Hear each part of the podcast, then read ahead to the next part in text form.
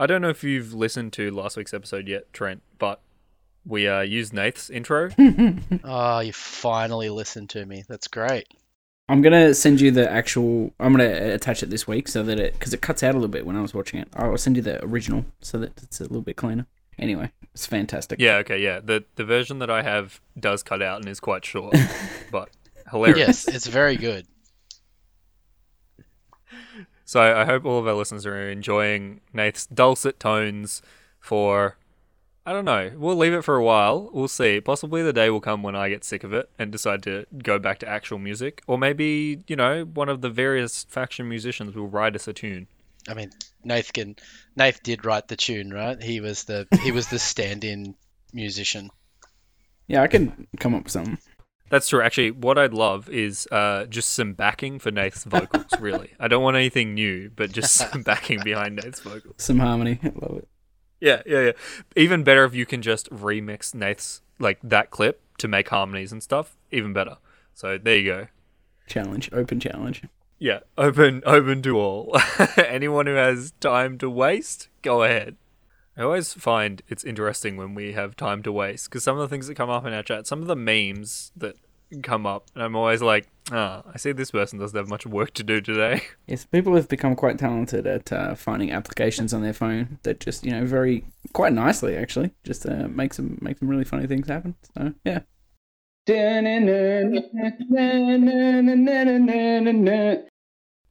Anyway. Welcome to the Faction Podcast. We're back. Uh, we we kind of did miss a week there, even though last time I was like, we're back every week. And then uh, we didn't play Magic for a week, so we skipped a week. But we're back, and we've actually played Magic this week. Uh, I know, so quickly to go through the events, I played at P O G last Thursday and played sort of the weekly Pioneer event, which was good. We got twelve people down, which is a pretty good size. I played my Esper Humans list, which... I'm having a lot of fun playing with and tinkering with. Uh, and I managed to go four oh, which was good. Some tight games. Some I went to turns in the humans mirror because the board just got so stalled out in game one. Like, we were both sitting there with six creatures each looking at each other going, well, I can't attack, so it's your go. I was surprised at that. Game one, I just couldn't find a Pyre. And he just kept putting, like, a ton of creatures in play. And I would answer all his Mantis Riders, and then we'd sit there looking at each other. So I ended up winning in turns. Got there. Um, and then, Nath, I believe you, Brayden, and Tristan all played a store championships at Box Hill on Saturday as well. Yeah.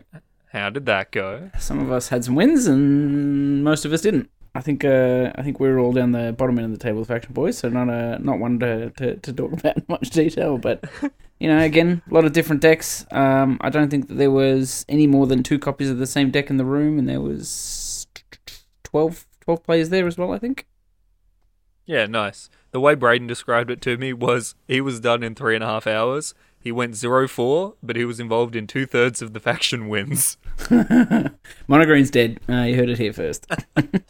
Yeah, we will get to that in the meta, but yeah, spoilers. Is Mono Green dead? Certainly it's dead when Brayden's playing it. Dear God, that boy cannot draw for anything. No. So I watched him play at P O G because he was the other faction member there, and at one point I watched him just like have a strong start against, uh, who was it against? It was Sam Loy, actually, and he was playing Esper Grace Fang. And I watched them sort of, Brayden played out his thing, Sam Loy sort of interacted a little bit, and then we got to this, actually no, that was against Bassa, who was playing Jeskai Ascendancy, and he had these turns where I was like, if he draws anything, he probably wins. And he just drew like, land, land, elf, elf, land. It was so painful. Green's got a bit of air in it if you're not doing anything, yep. Yeah, it sure does. Uh, and we'll get to it, but I think, yeah, people have adapted a bit. I know Tristan was playing Heroic. That's right. Which is looking good. And you were playing Blue Red Delver? Blue Red Delver, yep, that's right. So, again, Blue Red decks, pretty popular at the moment.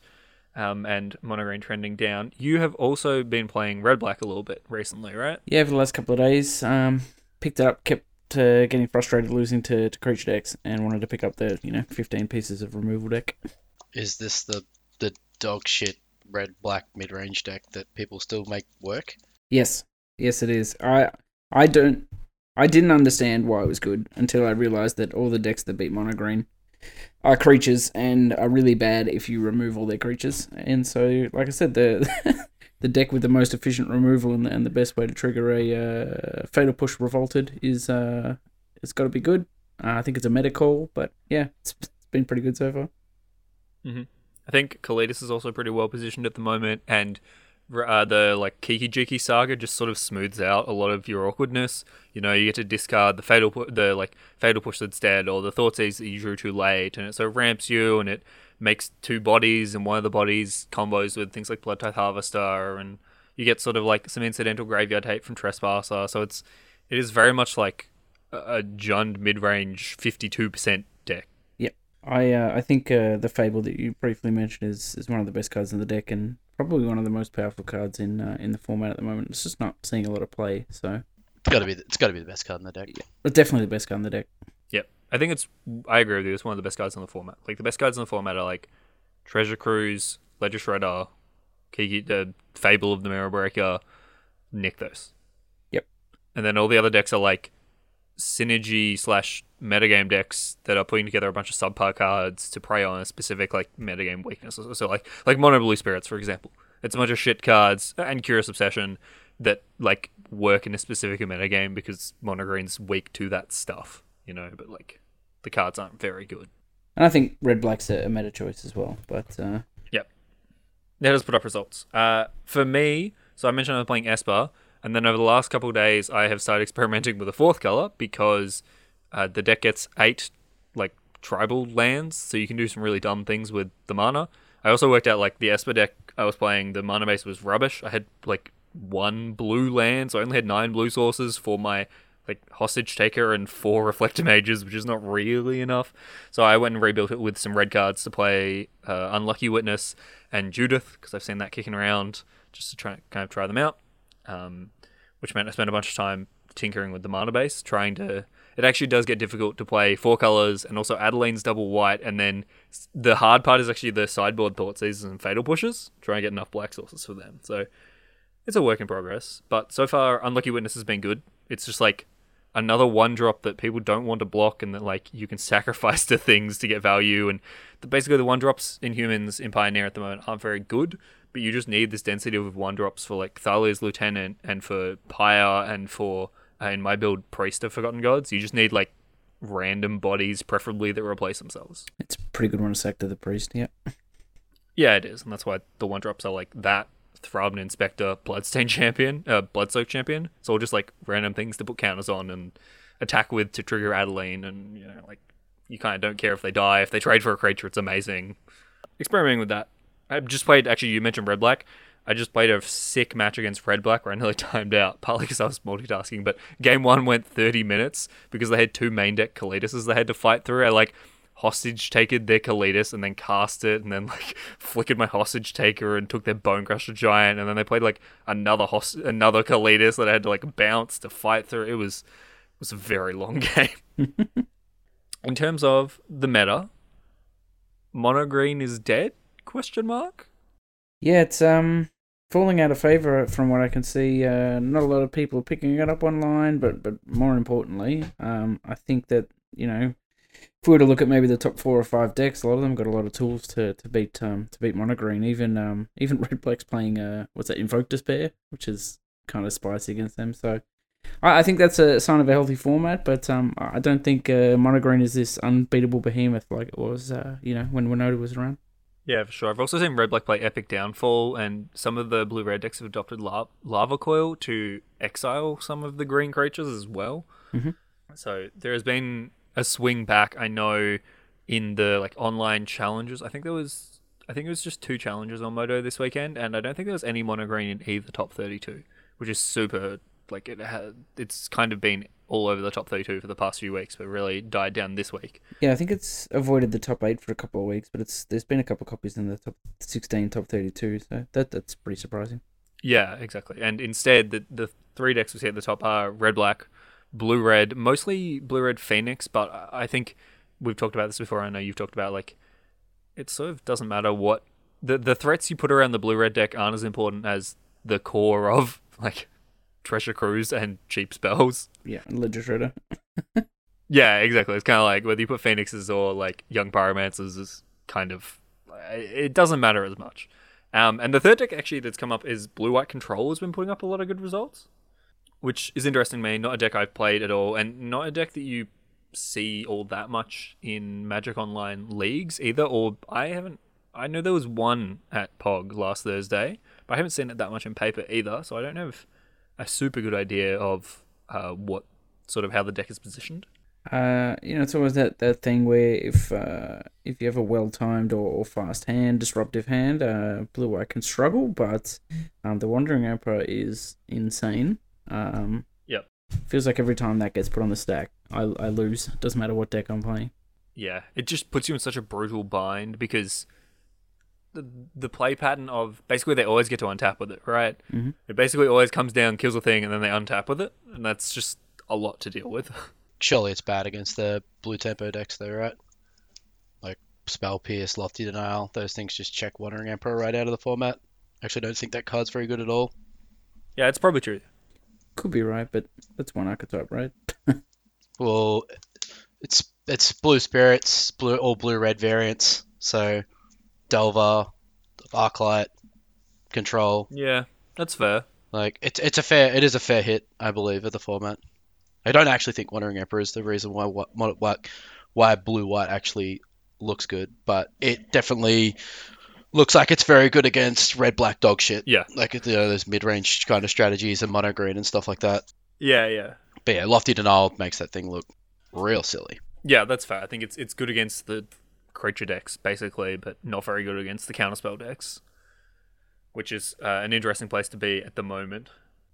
Uh, and then the fourth deck that has been popular is actually Boros Heroic. It's been putting up results, which is interesting to see because I think that initially came up as a predator of Mono Green, and it's one of the decks that falls right in what you were talking about, Nath, where it just sort of really struggles with fifteen removal spells out of Red Black. Mm-hmm. So I also think that's one that it struggles with it. It's also, my experience of playing Heroic decks is pilot skill matters a lot because knowing like how much to commit to your threats and how to play around removal with your God's Willings and that kind of thing, and like how to spread around your combat tricks when you have multiple creatures, those decisions matter a lot because if you load up on one creature and get blown out, it's like really, really bad, obviously. I think it gets even harder with the Illuminator Virtuoso. You know, having to discard real cards is, you know, a higher cost than just trying to trigger your creature and, and put a counter on it, so I think uh, the the skill pattern kind of even higher, even more, um, even more pronounced. Yeah, for sure. I think that uh, I think that red white is just infected modern, mm-hmm. whereby it's it's a meta, it's a, just a correct meta choice. Like I don't actually think the deck is quote unquote a good deck, uh, because it gets checked by, you know, it just gets destroyed by all the removal spells, the Thoughtseize decks, like the red black decks of the format.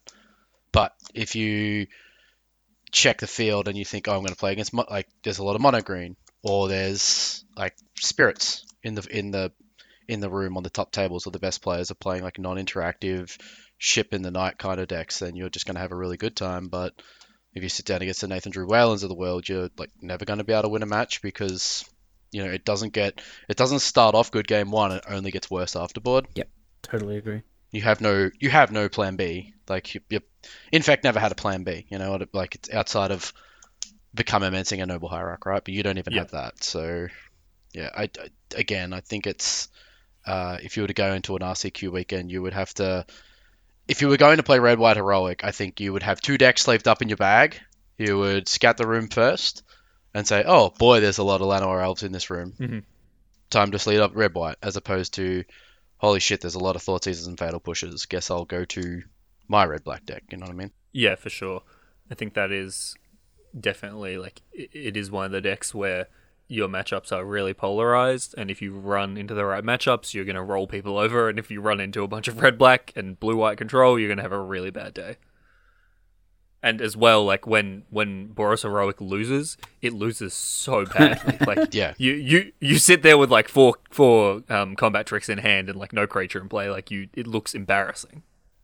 Yeah, like, I know that Thing in the Ice is not a big thing in the format, but, like, if your blue-red opponent just puts Thing in the Ice on the battlefield, like, what, like, what happens? Like, what yeah. what do you do? Like, the game, the game's, the game's over. Yeah, Reckless Rage or bust. Yeah. Yeah, basically. Um, I will say, so I have been watching old Magic coverage just while doing sort of inane work, filling out, you know, like really boring stuff. And so I've just been watching random old coverage. And specifically, I've been watching some modern from around Modern Horizons, like just before and just after, back when like Blue Red Phoenix was the best, or one of the best decks. Obviously, it wasn't the best deck with Hogak around, but Hogak was coming on the scene. Yeah. Oh boy, it's like I'd forgotten Monomorphos things with Thing in the Ice is just absurd, and like all of the free spells and like the main deck surgical extractions and stuff. I watched someone actually use Pyromancer's Ascension to draw their entire deck, put all four thing in the eye, put all four Phoenixes in play, bolt their opponent six times, and kill them from like deal thirty to them in one turn. It was fantastic. Love it. So good. Love that. But uh, the point being, to contrast that to Pioneer, in Pioneer you know that even if when your opponent plays turn two Thing in the Ice, they can't flip it on turn three. There's no way to flip it on turn three. So you you sort of have that knowledge of you at least get one turn there. Everybody gets one. Yeah. But I think it's, it is a big difference. Like you, you mentioned Heroic, like one of the ways they beat Thing in the Ice is like being on the play and playing a turn two Illuminator Virtuoso and just like killing their opponent on turn four. Yeah, that with Invigorated Rampage is a really quick way to kill your opponent. It's mm-hmm. terrifying. Yeah. Yeah. But I agree. Thing in the Ice against Heroic, uh, painful. Painful when your opponent passes with mana up and like one counter and it's like, well, you have to go first. I hope they don't have it. Yeah. So at the moment, I'd say uh, for me, the top tier has sort of become blue, white, red, black, blue, red decks. Um, and then the second tier is probably like Boros, Heroic, Mono Green, you know, Mono Blue's still around a little bit, though that deck is the same as Heroic, where it's very much a meta deck um, because it really struggles against blue, red, uh, blue, red, and red, black. And then I'm down the bottom playing Pyre of Heroes because you can't take Birthing Pod away from me, you know? That's fair. Where's the Bola Citadels of the world? Uh, they're on a different page, mate. They are certainly on a different page. I'm just wondering why. I did play, so a couple of weeks ago, Trent and I were talking about sort of the, what I think of as the Turbo Citadel deck. So when we think of Jund Sack, this is, it's actually more of a green-black deck with, like, four Bolas of Citadel, all of the Mana Dorks, you know, Priest of Forgotten Gods, the... What's the the treasure creature? Uh, Prosperous Innkeeper. And these decks, they're just trying to, like, ramp out Bolas of Citadel, and then once they have it in play, they actually often just kill you on the same turn because of Prosperous Innkeeper gaining life and playing things like Woe Rider and Catacomb Sifter. You can actually just, like, play your deck and then scry through and kill them in one turn, which is sweet. But those decks haven't really been seen in tournaments. Yeah, I had a quick look today, just because uh, I finally got a little bit of time off, and it just it looks like it's definitely um, homogenized the format. It doesn't look like there's for the uh, for the tournaments at least. It doesn't look like there's much quote unquote nonsense or like uh, I guess I guess there's a um, there's a tier list forming, you know. Uh, which is good because it means that the format is being played enough that people are respecting what is good and what isn't good. Yeah, it's interesting because I think there is a tier list forming, but it's also a very, it's like fairly diverse. I would say, you know, there are six, seven, eight decks that I would consider completely playable and like reasonable choices, even if some of them are fairly strongly meta choices rather than like powerful decks. But there are quite a lot of decks, but then you're right, there's this big drop off afterwards. We no longer see like Esper Grace Fang or Jund Citadel or like a lot of these decks that used to you'd see like one in a top thirty-two have sort of dropped off. Lotus Field as well. Actually, Lotus Field still usually puts up like one result. That deck's not good though. Don't play it. Yeah, I think it's still got soft edges this uh, this format, but um, yeah, it's starting to firm up. Why is Lotus Field not good currently? Is it just because of the thing I said before about Lofty Denials and Spell Pierces? Yeah, well, so that's like a nightmare matchup. Uh, but all the other decks are just too fast. Apart from Red Black. Red Black's a good matchup for you, but like Heroic is about as fast as you. Mono Blue and Blue Red are just nightmare matchups because they're fast and have counter spells. It's just, it's it's really hard. You're a little bit too slow now, I think. The other thing is Humans decks continue to iterate. There's like so many versions of Humans decks at this point. The the Sunday Pioneer Challenge on Modo had like two different human decks in the top eight, and then another one further down, and the Saturday Challenge had a different... So, like, Mono White finished second in the Saturday Challenge, uh, Four Color Pyre finished third on Sunday, and Bant finished eighth on Sunday. So, it was just like, again, basically pick whatever colors you like for humans, decide whether you want Pyre or Collector Company, and you can basically fill it out, and mostly this is all enabled by these free tribal lands you get to play that let you play whatever colors you want. That is pretty cool. I think it's got to be a healthy format when uh, when you can play humans and it's not awful. Yeah. Yeah.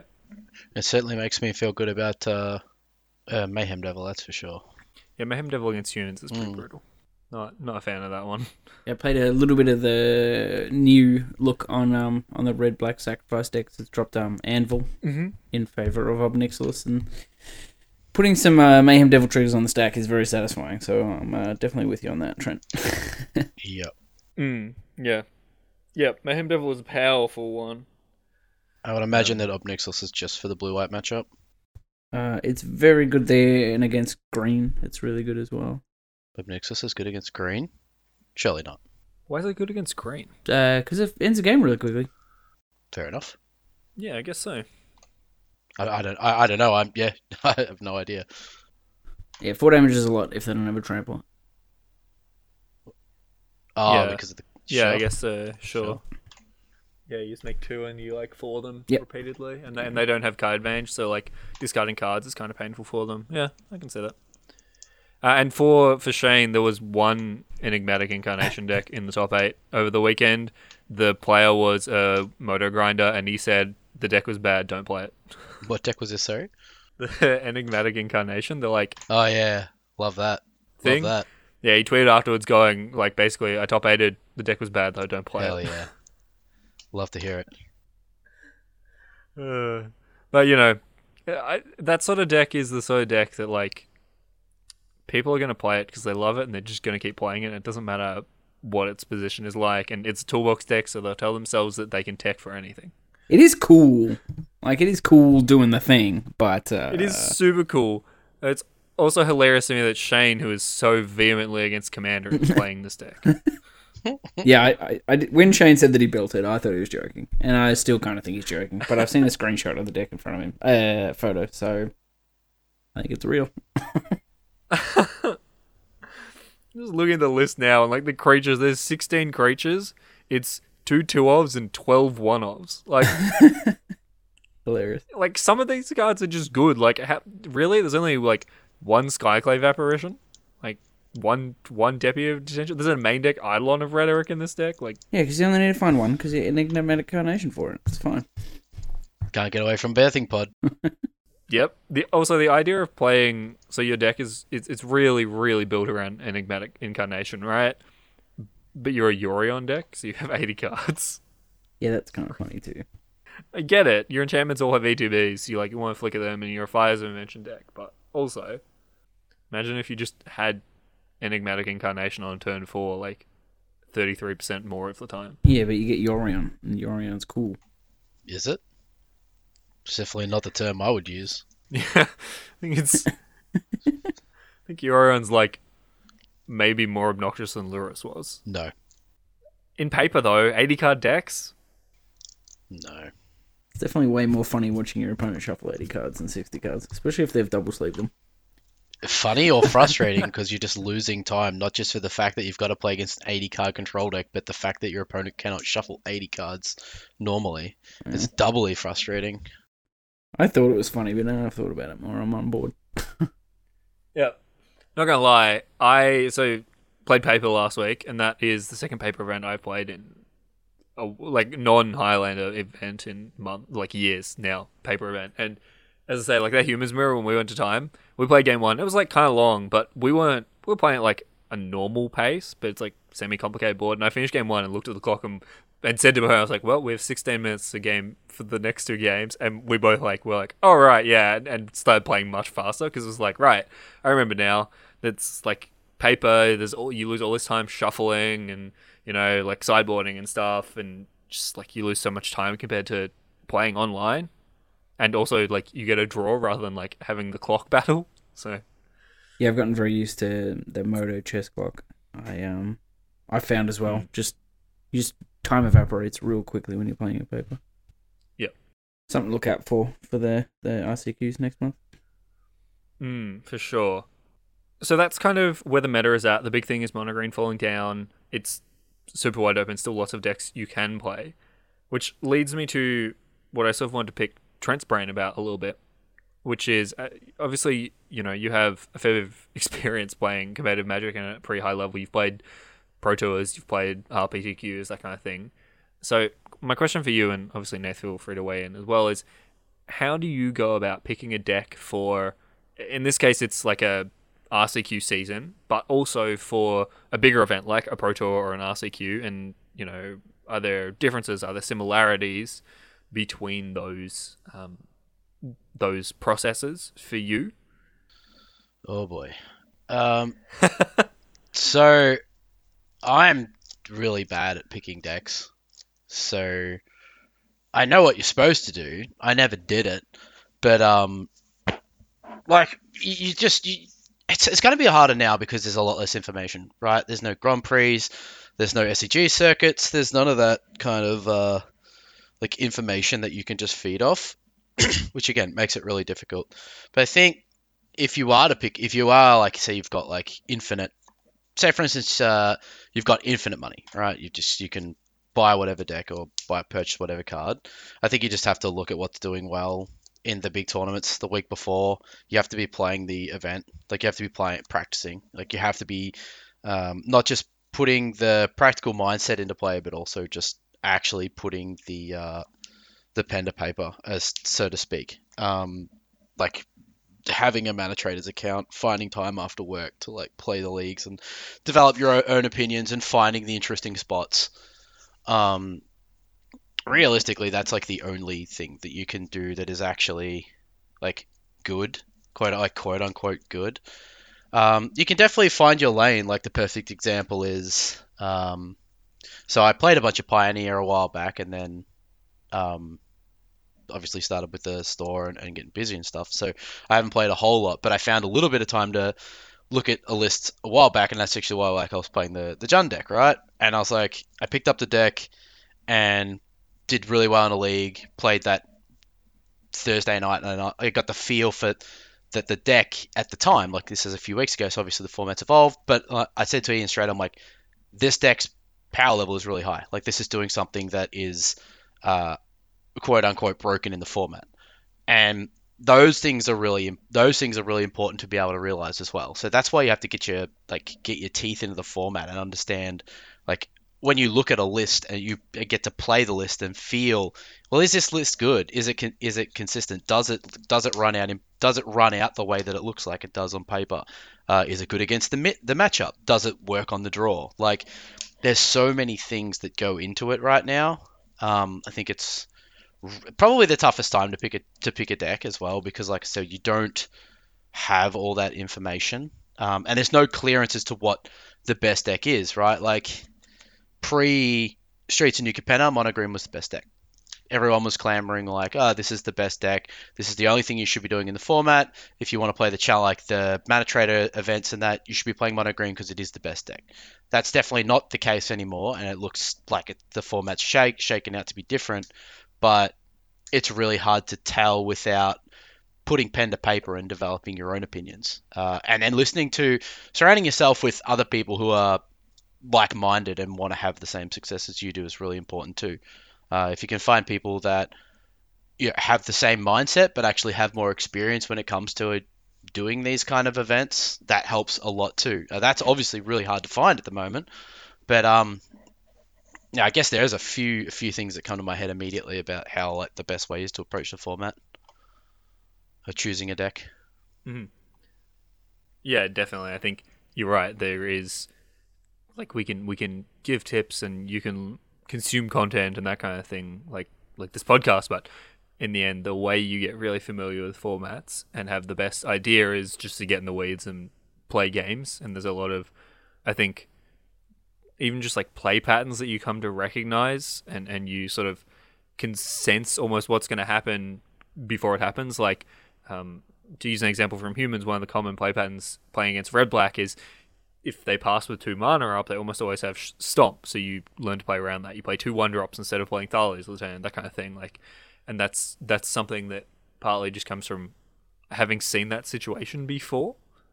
Um, and also, I would second, yeah, what you said about if you can have more people who share those insights with you, it obviously makes everything much easier and, and you get much more information. Um, as an example, I haven't played any mono green, but I feel like I have a reasonable handle on what the deck does from playing against it, but also just from talking to Nath, who has played many, many games of it and, and getting his insight. So that's a huge advantage if you can get it as well.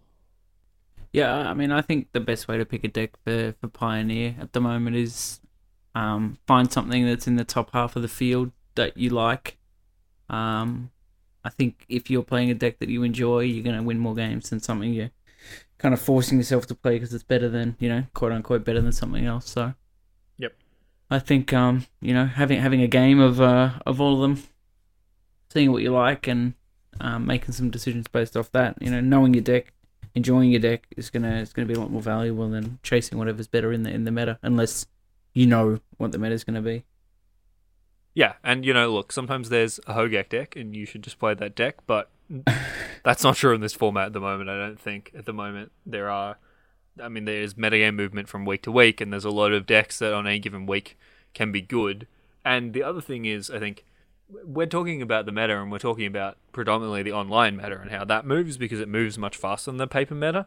When you get to R C Qs, it won't necessarily be following that. Like, I mean, we've, we've spent this podcast talking about the downfall of mono green. When I played last Thursday at P O G, a quarter of the field was mono green. There were three mono green decks, you know, and one of them did pretty well. Like, the deck is trending down online, but for people who own that deck, they're going to bring that deck anyway. So I would also say, in terms of picking the best deck, especially for like an R C Q level tournament, there is some amount of, yeah, pick a deck and stick to it, because it's actually really hard to predict a local metagame anyway. Yep, I agree. And I think that just makes your sideboard plan a lot more crucial. You know, you just got to be aware that, um, you know, got to be prepared for all these matchups. Got to know what you're happy to lose to and what you're not happy to lose to and, and uh, adjust accordingly.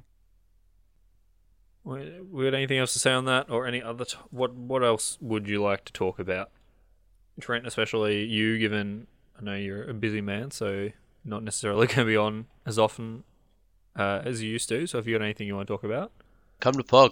Pog's gas. Yep, that's what I. That's that's my parting words. Come to come to Pog. It's gas. That's that's it. I got nothing else to say. Come play Pioneer. Come play Double Masters. Come hang out. It's gas.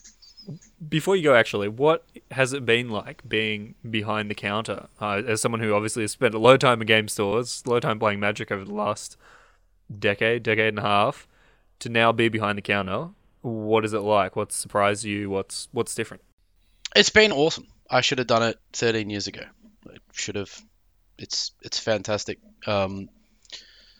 Yeah, it's just sweet. It's I really enjoy dealing with the customers and dealing with the community, helping people, uh, seeing people grow from week to week. I know that it, that's like such a cliche thing to say, especially considering I've only been open for a, we have only been open for a month. But in that month, we've gone from having people walk in the store to having regulars to having people feel unsure about what they're walking into to somebody, to people who are literally coming in on their weekends because they feel more comfortable in the store than they do sitting at home on their own computer. So watching that and seeing that evolution is phenomenal. Um, yeah, just servicing the community, giving people things that they needed after COVID or what people wanted. Um, it's awesome. It's, it's so good. I, uh, yeah, I love it. I actually, I, I love my job. Um, I think it's, yeah, something I should have done a long, long time ago. And, uh, yeah, I hope like the first month and that has been fantastic from our perspective of people coming through the door and the situation that we found ourselves in. And I hope that we can just go from strength to strength. The community response has been really good. The community support, the support from the faction and, and everyone else has been great. So yeah, I don't, all I can say is it's gas. Um, I love my job and I love the love the community that, you know, chose to get involved with what ten, eleven years ago. I love being involved with it and surrounded by it and watching it grow, and hopefully be able to support it for uh, years to come, as long as, you know, the game continues to support the player. So yeah, it's been awesome. Oh yeah. Yep. And how's it uh, being a commander player now, Trent? I have a fifty percent win rate. That's pretty good. Yeah, Commander's awesome. um, it's really good. And I don't just say that tongue-in-cheek. It is uh, actually really good. Uh, it's a really enjoyable way to play Magic. Um, it's good to switch. I mean, it's not even that. Like, I was going to say it's good to switch the competitive side off, but realistically, I don't even know if I have a competitive side anymore, because just watching people play Commander and hear laughter and get involved with, you know, the ga- get involved with the games and shit like that. It's just, it's sick. Commander's great. Um, yeah, Magic's Magic's great. It's the greatest game on earth. As long as they keep doing right by the people, uh, then we should never get bored. Amen. All right. Well, thank you, Nath. Thank you, Trent, for both coming and having a chat to me tonight. Thank you all for listening. We'll, I think, we'll be back next week. I believe there is another Store Champs this week, and I'm planning to play a Modo challenge as well, as we really sort of ramp up towards R C Qs, which start in, I think, three weeks now. I believe so. Three weeks to the first weekend. And I believe that first weekend as well has three tournaments on the same day. So, so we're going to tour Australia, try and chase that invite after losing round one, yeah? Yeah, yeah, yeah. ten a.m. at Box Hill. Lose the first two rounds, drive to Werribee, twelve thirty at Werribee. What are you talking about? Come to Bendigo. That sounds miserable. That sounds way better. That's much further. I do know a place you can crash at if you want to. Mm, interesting. I gotta say, quick rant. All these tournaments are starting at one o'clock for an R C Q. What are you thinking? What the hell? It's not great. I think they've forgotten what Magic events are like. Even the Store Champs this weekend at Greensboro, I don't think I'm going to play now. Like, I can't play because it starts at one thirty. Yeah, it's, it's going to be like four or five Swiss rounds. They're going to start the top eight at like seven. Like, no, I can't. Bring back ten a.m. starts. Yeah, yeah. The only ones that get off for a pass for like midday starts are like the regional towns, because like, yeah, I'm not getting to Warrnambool by ten a.m. What about the the Seal that starts at one? That's kind of a meme. Yeah, I, oh my god. Sealed at one? Like, what? Oh god. That does not sound great. Have to take the Monday off, I think. Yeah, it's, oh, it's been too long. We, it's been too long since we had comp Magic events. People don't remember how to run them. Yeah, save us, P O G. Save us, P O G. See how we go. Yep, yep. Gotta get the paperwork done, I'm sure. There's lots of red tape around that. Just a little bit. What's he? Yeah, what's he? All right, well, we'll be back next week when uh, Nath will tell me about how he, he did better at this Store Champs than last weekend, and I will... Um... Doubtful. Yeah. All right. Trent, sign us out. Goodbye, Kyle. See you, Kyle.